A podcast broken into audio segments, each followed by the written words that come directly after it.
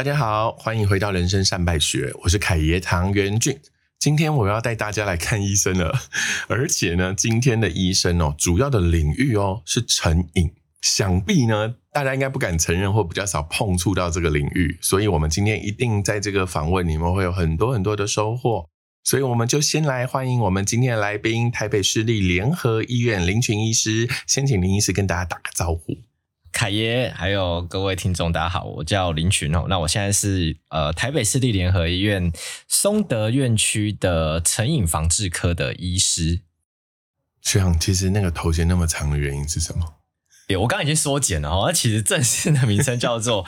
卫生福利部整合性药引医疗示范中心的专责医师这样子，对。好，那他是我学长，也是因为我们又在念台大了，对，所以呢，呃，他们都是我的学长姐，所以我就邀请学长姐来分享。那很多在台大念 EIMBA 的都是医师，大概每一届可能都会有一两个，所以我这次就 Q 姑也刚刚美拜的来跟大家分享。那刚学长，我们听到那个抬头，为什么那个抬头在跟一般的民众说明的时候需要如此的重要？好，因为其实这个还蛮特别的，然后是从四五年前才开始有这样的一个。中心的哈，新的专责单位，没错没错，因为其实卫生福利部就是越来越重视我们精神科啊、精神健康、心理健康这一块。身心科吗？现在对啊，就是精神科、身心科，其实指的都是我们精神科医师这边的。好，对。然后呢，因为成瘾防治其实也算其中的一块。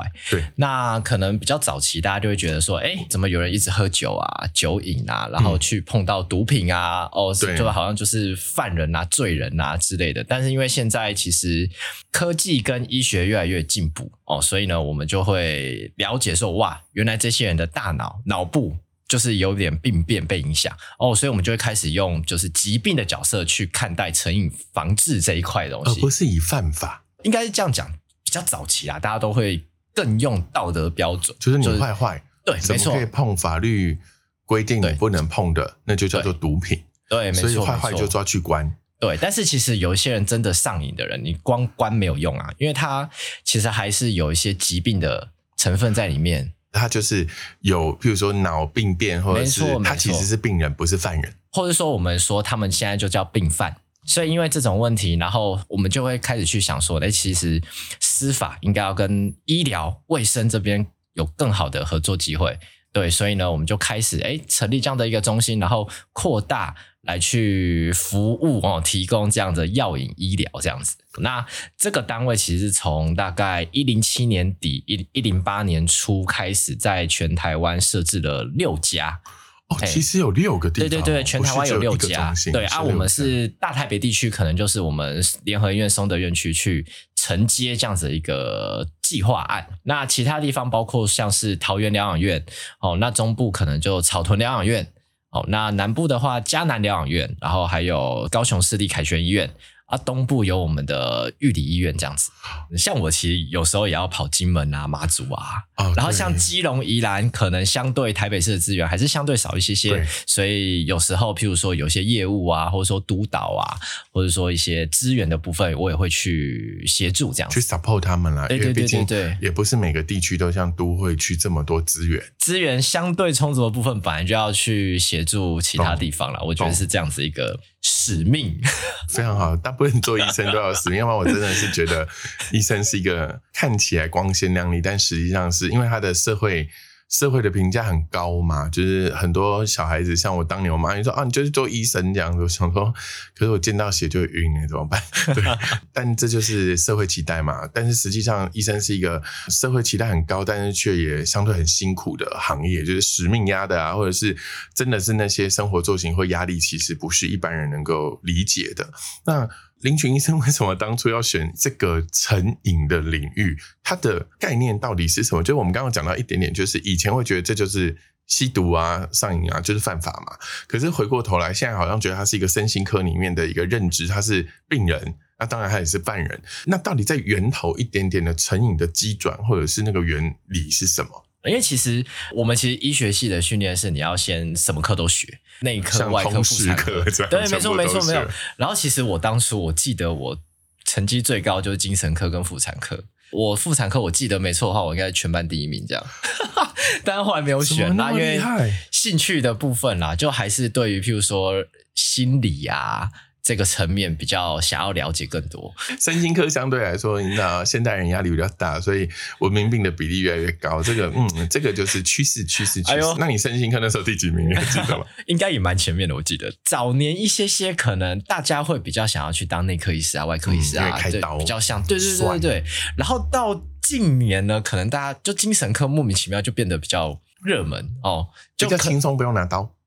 呃，有些人的考量是这一些啦，不用担生死。然后像你说你怕血，哎，搞不好你也很适合当精神科啊。我我现在就在做精神科医师的工作嘛，其实是没错。就是我跟大家做这个天空之商，好不好？对。那这样，那你后来为什么选？对，我觉得我本来就比较喜欢精神科，就是我可能会觉得说，哎，那譬如说内科或者说其他科别，哎，可能就看一些数值啊，然后到怎么样，然后你就。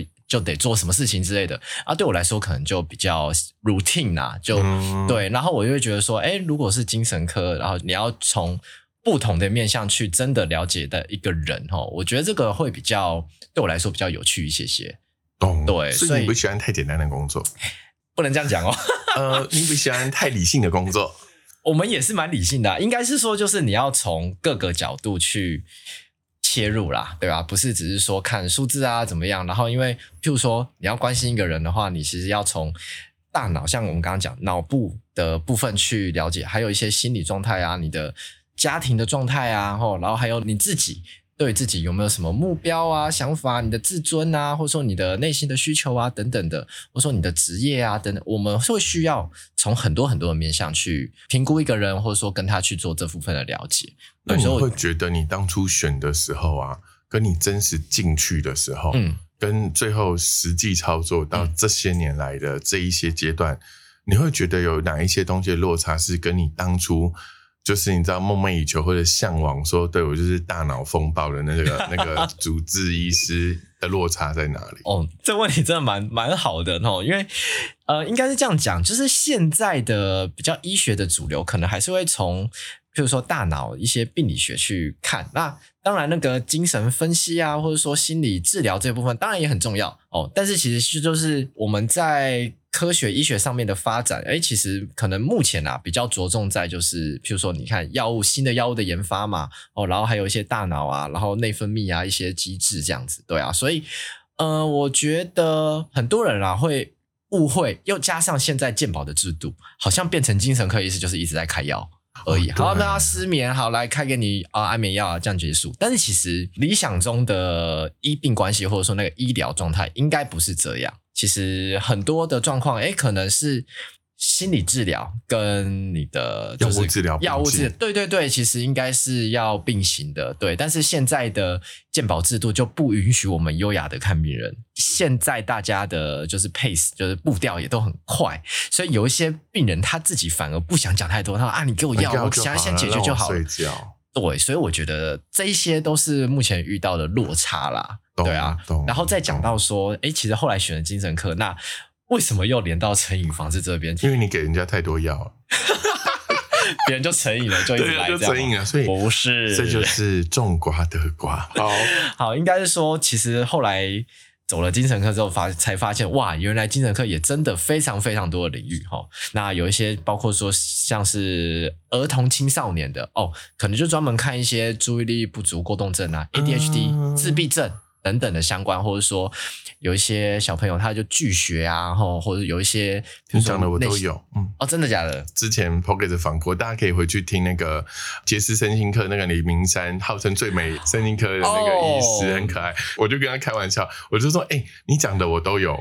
然后他就说，哦，你可能会有一点大人的过动症，就一直笑。我说，哎，现在是怎样就要开始诊断？他说没有，大部分成人的原因是因为他小时候没有妥善的被照顾，所以那个过动还是注意力不集中，他就会。一路延伸到成人，我就觉得蛮好玩。对，所以希望你看到很多的次专科。那这些次专科里面，为什么你挑了一个？好，那其实是我们医院的分工啦，或者说刚刚讲，譬如说儿童嘛，还有老年呐，或长者的，可能是看失智啊等等的。那其中一个成瘾防治，那因为我们在分工的时候，就医院内部嘛，吼，那我们这一届有五个人，我们就会去被分配到哦，你要负责哪一些哪些业务？你是小嫩嫩就被分了，我就被分到成瘾防治这一块。就是就是说，我们有一年会需要担任行政管理职啦，嗯就总医师这样的一个角色。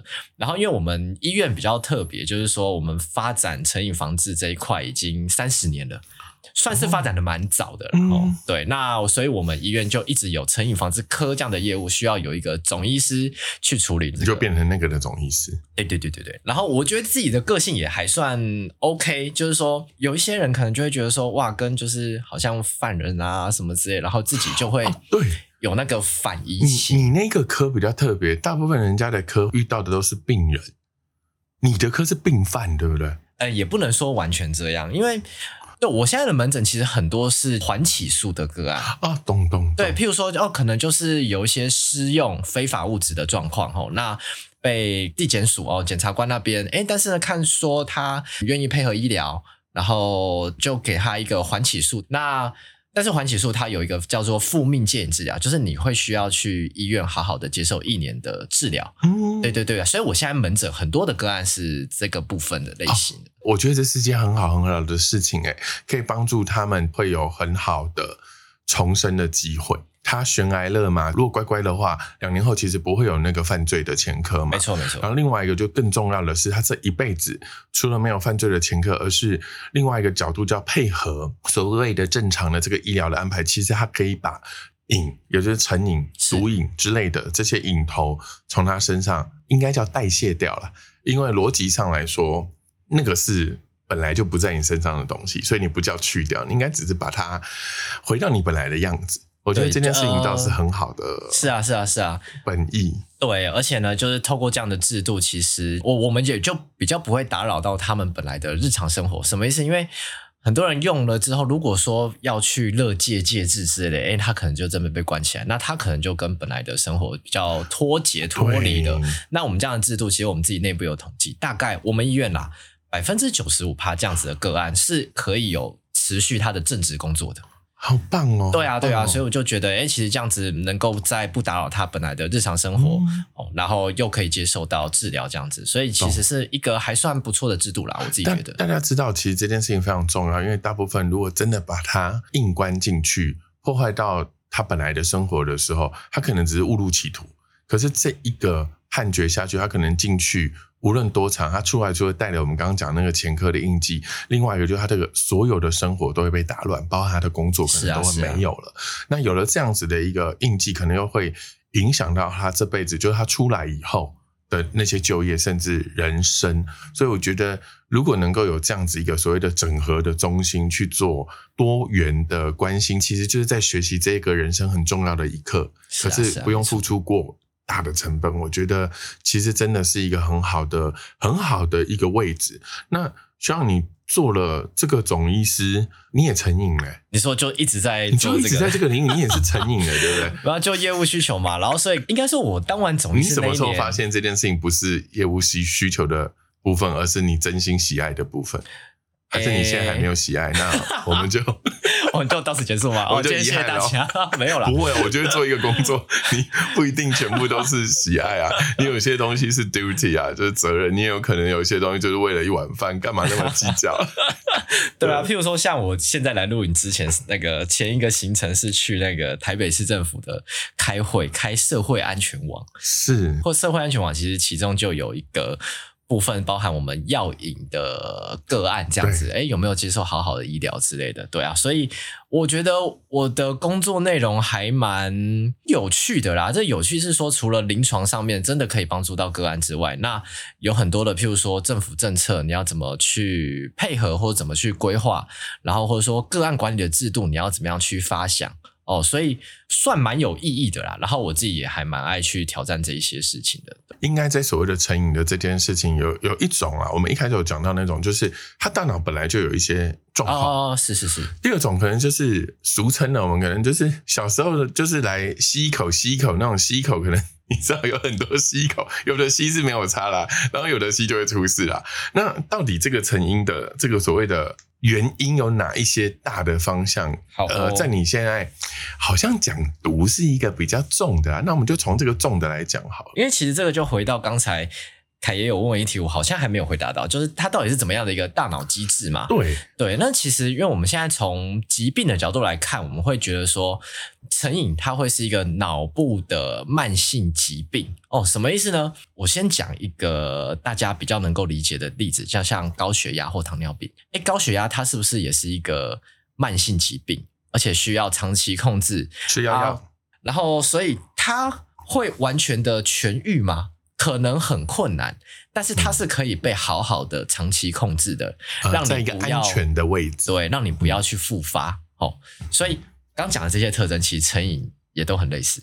成瘾它也是一个慢性疾病，只是它慢性疾病的位置在大脑，哦，在脑部啊，应该讲脑部比较精确。很多人的高血压的来源，或者是所谓的糖尿病来源，有可能是因为他的饮食习惯。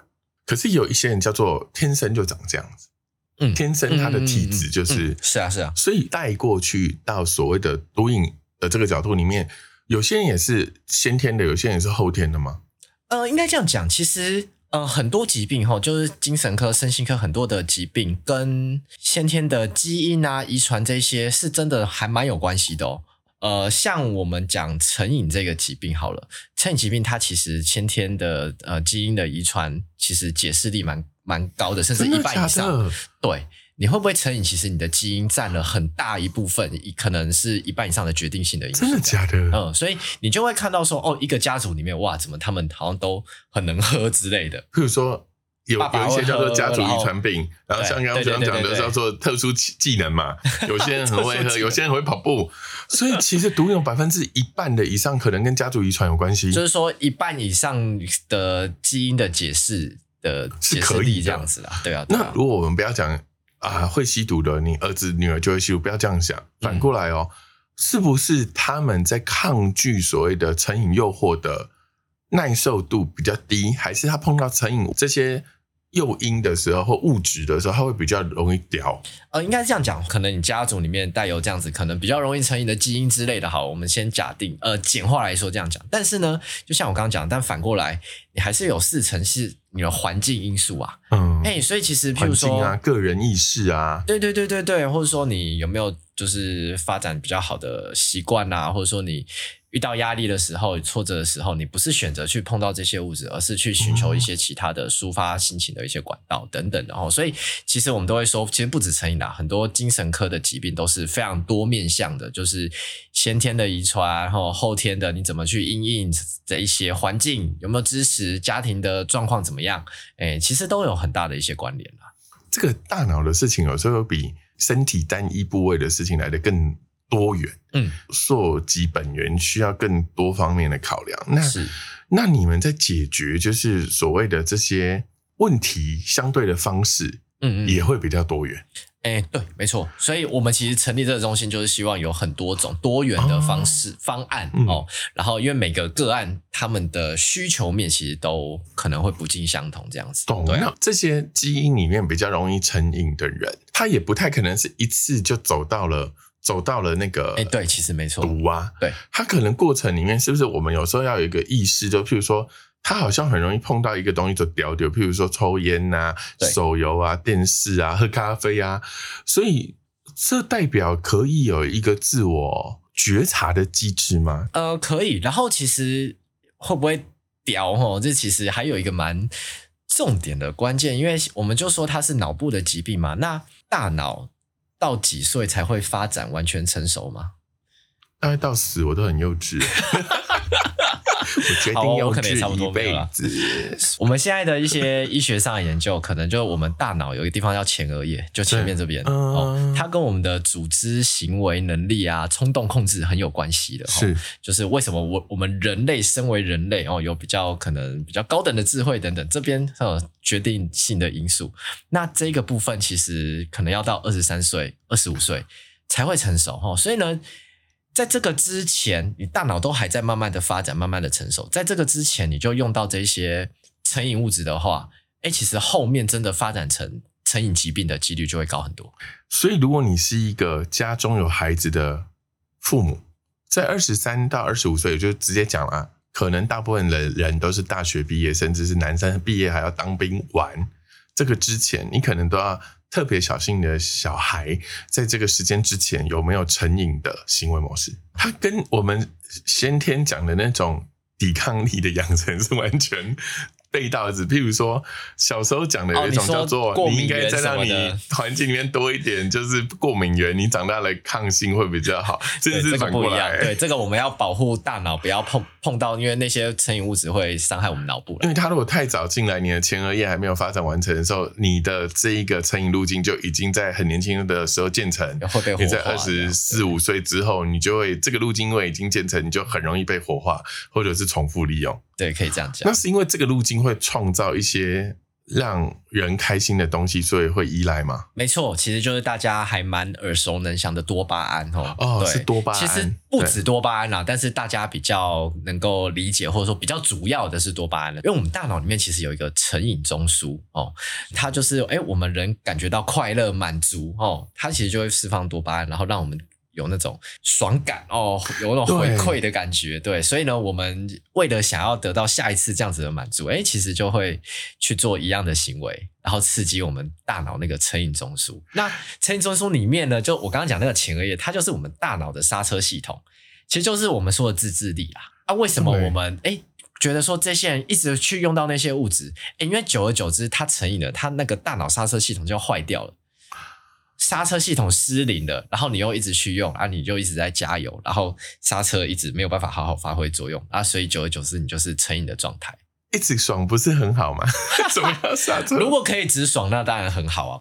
但是因为爽会它的两面刃啊，它背后是要付出痛苦跟代价的，这个就会不好了。意思就是说，他未来在追求。像这样子的一个一个快乐的时候，其实他前面选了一个很快速就可以得到那个回馈的方法，对，没错。他以后就不会愿意更努力吗？呃，应该是说，可能比较顾在现在当下的满足这样，对。但是之后会造成什么后果，他可能没有办法去顾及，因为用完物质，它其实还是会有一些戒断症状啊跑出来。譬如说，哎，我用了甲基安非他命以后，啊，我现在可能哎。很嗨，很兴奋，但是他退药的时候，他就是会需要睡更久的时间把它睡回来啊。但就是说，医生的角度在看这件事情，他前面是很嗨、很嗨的，嗯，他在结束的时候会突然回到一个很荡、很荡，就很低潮的位置。会有，会有，会有。有些人在退药的时候，就兴奋剂的戒断症状，他那个段时间是非常的焦虑、忧郁，甚至会有强烈的自杀意念。懂，因为他可能抗抵抗不了。这么大的负面情绪，或者就是类似沮丧这种，因为他一直追求快乐嘛。呃，对，然后就跟我们大脑释放那些化学物质的那个有关嘛。哎，可能前面就释放了，释放一堆，然后后面他就哎比较 depressed 这样子。我觉得里面有一个点，就是我刚刚讲说，我最近在研究那个短影音，OK，TikTok 嘛。在在商业环境里面，我们最近在讨论长影音跟短影音的取代性，所以连带的时候就开始研究短影音。我为了看那个东西哦，我可能真的一两个小时，本来在床上只是滑一下哦，就一直滑一直滑，就就没有没有办法睡。那我一直都还是一个你知道问心无愧、睡得很好的人。可是我最近真的被那个讨厌的短影音卡着。我说有你说你要看也不是，不看也不是，因为你这是你的工作需要去研究。所以像这样子的情况，我的失眠情况是跟我不断的受到那个激励。你知道那个短音可能很快，可能十五秒、三十秒就过了，过了，过了。对。然后不喜欢就划掉嘛，喜欢就看完它。所以这是所谓的非常非常短的路径的那种快乐回馈机制。对，没错，没错，它就是短时间内，然后会刺激你的就是大脑多巴胺。对，所以我就会兴奋到没办法睡。呃，对。如果有一天当这个。习惯已经建立的时候，嗯，如果不滑的话，身体会有什么反应吗？其实这个我们就叫做行为上的成瘾然后因为对，那行为的成瘾其实有时候也会有一些类似物质成瘾，然后退药的那种，算是有点类似阶段症状，一直想要滑，你就有那种想要滑的欲望啊，或者说，哎，你就会觉得好像不滑很烦躁啊，对，对你心里会很不舒服。我觉得这种有这种比毒。读还要难，因为它就是很很短，它一样啊，就是很短的时间点，然后让你就是立即的大脑就释放那个回馈啊，多巴胺分泌啊，对，然后所以其实现代人越来越缺乏耐心，我们的注意力就变短嘛，然后这些到你很快就可以 feedback，对啊，所以这也是一大问题啊，没错。我是都叫大家就尽量就真的不要看 TikTok 的那些东西了，对就很但是其实很难，对。对，很难啊，因为它可以快速得到一种对。比较快乐，然后又是零碎时间。对，所以其实要看你是在什么立场。如果你是公司，你是那个你想要让大家去买你的商品什么的啊，你当然就是要让它尽量的成瘾对啊，对啊，我我觉得这件事情很恐怖，是因为一般在你知道明码实价定义它是犯法的毒品，这种东西比较好防治。是没错，可是，其实我们刚刚讲的，像这些生活里面随处可得，不论大家知道的烟啊、酒啊，还是我们看这些影集啊、TikTok 啊，有些时候就是你好像不觉得那是一个了不起的事情，可它其实在在都影响你的大脑。然后我我我想提一个有趣的事情，就是说，其实刚刚学长问我说睡不睡得好，其实我在创业家里面，我觉得我十四年来我算睡得好的，但我真的身边基本上创业家能够睡得好的大概也不多了。我觉得有一种药是我真的不敢碰的，就是安眠药，嗯哼哼哼，因为我觉得安眠药是一种一开始就在暗示你好像要吃才要靠它才可以安眠。其实很多时候人人都会走到药物滥用，像我们一年可能要吃掉九亿颗的止痛药。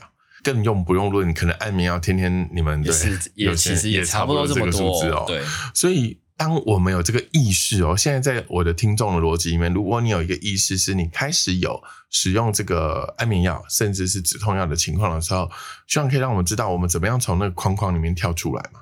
我觉得听到现在，如果有些听众觉得说，哎，那自己已经在吃安眠药怎么办？我觉得其实要先跟大家破除这第一个迷思是，就是其实不用特别担心这件事情哈，因为通常医生也不会只听到你失眠就要开安眠药给你哦，因为其实，在真的吃安眠药或者说这个之前，会有很多。自己也可以去调整的部分，包括说你的睡眠环境，我们其实叫做睡眠卫生啦，英文叫 sleep hygiene 哦，就是其实很多地方就可以靠自己的改变啊、调整啊去做一些规划，让自己睡得更好。譬如说光线啊、声音啊，然后睡前就真的不要 花在做手机啊，真的睡不着就不要硬躺在床上，哦不要制约对，就是不要产生一种制约，就是哎，你躺在床上是睡不着的。对，因为很多人从急性失眠变慢性失眠，就是开始担心每天的睡眠，就你嗯。你就在开始担心我今天会不会睡不好，然后就变成一个恶性循环。因为其实睡眠你就是要尽量的放松，对，才有办法睡好。所以当你开始担心你今天会不会睡不好，你就已经没有再放松了。你就已经走向慢性失眠，没错，没错，没错，是不是？对，所以有时候会需要到安眠药的时候，我们就把它想成或者把它当成那段时间，我们就是先靠药，大家就把它讲想成急性失眠，对。你就很像腰拉伤吃肌肉松弛剂。对，就是最需要的时候，我们先靠它帮忙。对你吃两颗嘛，两天睡好没有关系，因为可能就是突发状况，或者是你就发生一些许比较睡不好的事情。其实要不要用药，当然要跟医生讨论嘛，吼。然后医生觉得说，哎，那我们这段时间先至少，哎，可以先服用安眠药，让你这段时间至少至少睡得好啊。而且你吃了，你可能就会觉得啊，你就比较安心了，对，就比较没有那么的紧绷这样子，对啊。那不过我们要记得一件事情，安眠药是之后要减下来了。哎这种学很难呢、所以其实我们用了一段时间，就要开始慢慢的先减下来，好这样才是比较正确的这就是医师的理想状态，告诉大家真实的人生是这样子。真实人生，你就会看到一对阿公阿妈在那边互换药品。哦，这个倒是没错。我告诉你，我就是看着那些老人家在我面前说啊，你讲我的，你讲我的啦，我来看五号，我来看五号，啊，你讲几条，我讲几条半呢？我就是看着这一群老人家，或者是看着这一群就是外表时尚、工作压力破表的这些所谓的高成就分子，他们把换药当成一种时尚，你知道吗？然后我现在想说。你们确定这个模式是对的吗？当然，回过头来就是说，在正式的医疗环境里面，的确，我也要跟大家讲，如果你有所有这样子的症状，都应该先问医生。对，最忌讳的就是你当自己的医生，还当自己的画图，还给自己加药量。我常常就跟我妈说：“哎、你很厉害，你都自己挑药。”哎，就是啊，嗯这不好啦，我卡五楼用啦，我卡五好啦。我我的医生讲的都是废话。老人家很特别，他就会觉得自己可以加药。OK，然后他从来都不会去听医嘱说啊，你要先试试看，睡睡看嘛，就跟我们一样啊。你如果能够在一个抖音里面快速得到，你就不会不会哦想要很长期的投入一个快乐的事情。他如果现在吞下去就安眠了，嗯，他未来也不会寻求减量，他觉得他就会觉得有依赖性。不过我觉得应该这样讲，就是说很多人担心安眠药成瘾这件事情，其实通常跟医师好好的讨论该怎么样去服用。的话，其实基本上成瘾的风险其实不大，会是一个比较好的结果。对，然后通常安眠药和真的后来成瘾的，通常都是在比如说自己吃错频次，就是自己加嘛，还有加加量啊，或者说加不加，就像你刚刚讲，就是跟别人换，因为对，因为其实助眠的药物有非常多种，那我们其实医生会评估说，哎，你是属于哪一种？你是一开始入睡睡不好，还是你是中间会比较醒来，还是浅眠啦？对，或者说你是比较属于那种比较早醒的，还是你是整个膀胱不好作息？哎，其实那种也蛮多。然后或者说你是整个就是每一天的那种作息的那个，我们你是作息颠倒的，还是对？还是你是只是短期时差的？还是你只是就突然平平常隔壁装潢闹了你这两三个月的？我都要恳请大家，一旦有这些用药需求，尤其是很容易心理依赖的，一定要找医生。我觉得其实这都这都有很多的原因去让我们选择一个比较快速，或者是甚至快速到会被会依赖的一个模式啦。但回到源头，就是有的时候呢，是因为我们追寻比较快速的 happy 快乐，也有的时候是因为我们是在可能逃避现实生活的那些什么。其实我们刚刚一直在在聊说啊，其实台湾的医病环境真的是不太容许我们慢慢来，优雅的来。但如果真的要回到一个源头去思考的话，这些所谓在最后走到成瘾的人哦，他多半在心理的情况里面，可能是遭遇到哪一些困境，以及这些困境里面，在你的专业医师的角色里面，通常会提供给他们哪一些建议或者是良方吗？我们其实会说有一些状况是高风险复发的状况，譬如说哦，就是说已经成瘾的人，然后他 Q，譬如说。看到、听到、闻到，这些都算。就是他已经有用过，所以他算高风险。对对对。然后突然在无感里面，就是你的鼻舌声里面，或者说你喝酒，呃，譬如说在我们触及，这个叫触及广告。哦，OK OK，好，用你们话讲，对，叫没错。对，就你触及广告打到他的时候，他就会对，就就会开始。对对对，然后这是一个。那另外其实就是压力啦。压力就其实就包括说，你当下没有办法好好的处理你的挫折啊、情绪啊，然后。你选择用什么方式去应应？那一旦你可能开始尝试过是用一些成瘾的物质去应应的话，你大脑就真的诶很快速的学起来了。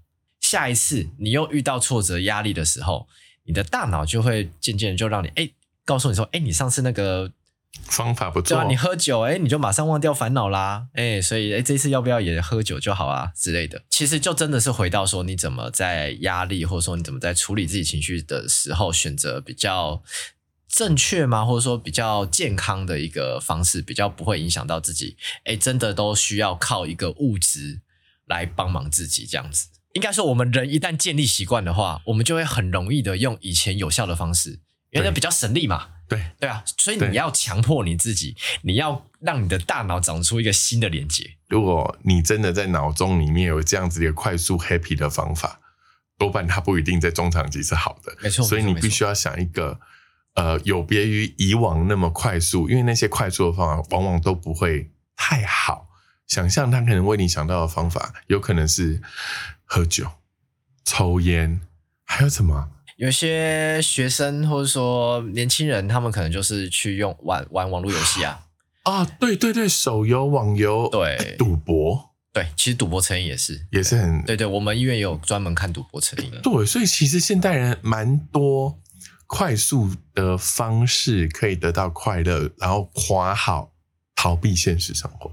嗯，对，这我们就会说有拉力跟推力，对，现实生活中的推力。哦，还有一些就是，比如说线上游戏，哎，赌博的那边的拉力，拉力，对不对？对对对对，所以所以很多人就是在这边一权衡的时候，哎，就就逃向了线上游戏等等的。如果是以一个身心科医师的角度，这个自我觉察要怎么怎么设定那个那一条线呢？怎么样叫做成瘾？真的已经疾病了哈？其实有一个很关键，就是有没有影响到你的生活啦。有些人就是真的酒量很好啊，但是他其实就是。小酌 还是什么说？说这件事不公平，为什么怎？样？他酒量很好，然后他不会影响生活，就是因为你就会觉得说他的酒量很好，所以他的评估标准是只要你不要喝醉。哎、不一定，不一定，应该是说，就是影响到生活也有很多的层面，包括说，哎、人际关系这也算啦，或者说会不会影响到工作的表现啊，嗯等等，其实这些都算啦。所以我们在评估一个人他有没有酒瘾，也不是说单看说他的酒量到底你能喝多少，或者喝对对多少对对对，次？不是不是是不是这样子去看的啦。是有没有影响你的生活？对，这个其实是一个还蛮关键的。所以这一条线其实也是大家如果在生活里面有一些自我觉察的时候可以用的嗯对对，对，对不对？你要先看说，就是哎，你是不是就是觉察到说，哎，你的平常处理呃压力的方式是怎么样哈？或者说，哎，我用这些成瘾物质有没有影响到我的日常生活功能？嗯包括说，其实我们会看一个，就是到底有没有一些亲朋好友都开始劝你少喝一点呢。就是有没有别人发现你其实有一点点已经在这个症步向成瘾的深渊了，但是你自己也没有自觉，这样子。懂懂懂，所以大家可能的判断模式是，譬如说，你喝了这个酒有没有影响你日常生活？你抽烟，你玩手游，甚至是刚刚我们讲的，你赌博，赌博好像蛮容易，因为你永远不可能都赢嘛。对，然后还有，刚刚我突然想到一个很有趣，就是购物狂。还有啊，你有没有发现有些人会这样？他就是明明他就应该要去睡觉，可是他可能就去追剧，哦，对啊，然后影响了隔天。其实他也是一种瘾。有可能，但不一定啦，不一？定有可能他是因为焦虑在拖延，还是什么的，不不一定。那那那成因其实有很多种，哦或者说你就是太忙了，你还是需要多一点点时间，让你的那一天就是放松一点。放或者说啊，哦我时间都在对啊，我就想要留一些时间给我自己，我不想性熬熬夜，报类类似，对对对对对对，比较像那样子。所有的妈妈的也有可能通病就会有一个报复性熬夜，就是孩子睡了，我自由了，然后我我想让这个自由可以延续久一点，所以我就是报复式熬对类。似这样子。在这个疫情的这个三年的中间呢、嗯其实我们刚刚一直在讲说这个环境啊，环境的推力跟这个所谓的吸引物质的拉力。嗯这个环境的推力，在这三年里面，你有在自己的这个领域观察到有哪一些现代人可能更彰显或更走歪吗？呃，诸如此类的一些现象，可以跟我们分享吗？我们在一些数据上的统计也看出，就会其实这三年精神科或我们说身心科这边的业绩是很好，如果对，如果我们说业绩这两个字的话，哦啊，因为其实就是大大家都还蛮焦虑啊、忧郁什么这些身心的症状，其实这三年来我们真的是看到更多。那通常你们会怎么提供他一些方式？其实也不是每个人都一定需要吃药、哦啊，嗯对但是有一些人其实真的，而我们觉得，哎，吃药是可能也真的也也是蛮有帮助的，对啊。那所以医生其实会综合判断啦。啊，如果医生自己没有时间做心理治疗，那当然会去，譬如说转介心理师啊等等的。那当然也有另外约诊，就是医师自己做心理治疗，这也是会有这样子的状况啦。我觉得这几年算好的部分是精神疾病有点比较被去污名化了，就是大家的对于譬如说像忧郁症的认识，这几年嗯也越来越了解它到底是怎么一回事，是一个疾病，而绝对不是不知足而已哈。对对对，然后想不通呢，你命就是过太好了，对命太爽啦，所以你才会想这些 有的没的啦。想这个。对啊，吼，然后所以我们现在一直在去污名化，就是哎，其实你有身心的困扰，哎，其实都可以找身心科、精神科。人生中有遇到一些坎，那你去心理咨商一下也很好啊。对啊，所以我觉得近期啦这一方面的一个风气也越来越 OK。对，那所以就是要鼓励大家，哎，有遇到一些困难挫折，哎，其实这也是一个管道可以寻求协助，这样子。要学会求救了。很多人在跨越第一步要出去的时候，他往往可能先，你知道脸面问题，他就不太敢先选这个所谓的这个以前的精神科，因为听起来好像就是精神有问问题才要去才要走进去。当然，如果你你觉得还没有到那个程度，你可能在这个非正式的角度里面，就是先走出来，然后跟呃好朋友、跟闺蜜、跟你能够分享心事，但你会信任他，知道他是会保护你、照顾你的。然后这些人可能可以先做一些初步的 release，因为有的时候那真的也有可能只是偶发或季节性的小小的是啊情绪的反应，小忧郁啊、小躁郁啊，谁不会？反正你知道，所有的星盘都逆行啊，什么 什么都可能，好不好？对，所以先让大家放下这种这种好像不太需要背在背上的十字架，没错，没那。我们比较能够面对更健康的那个身心的环境。好啊，我觉得我们今天讲的非常非常丰富，所以我们就人生三拜学，我们现在先谢谢我们林群医生来，好，谢谢凯爷，谢谢大家，那我们就人生三拜学，我们下次见喽，拜拜，拜拜。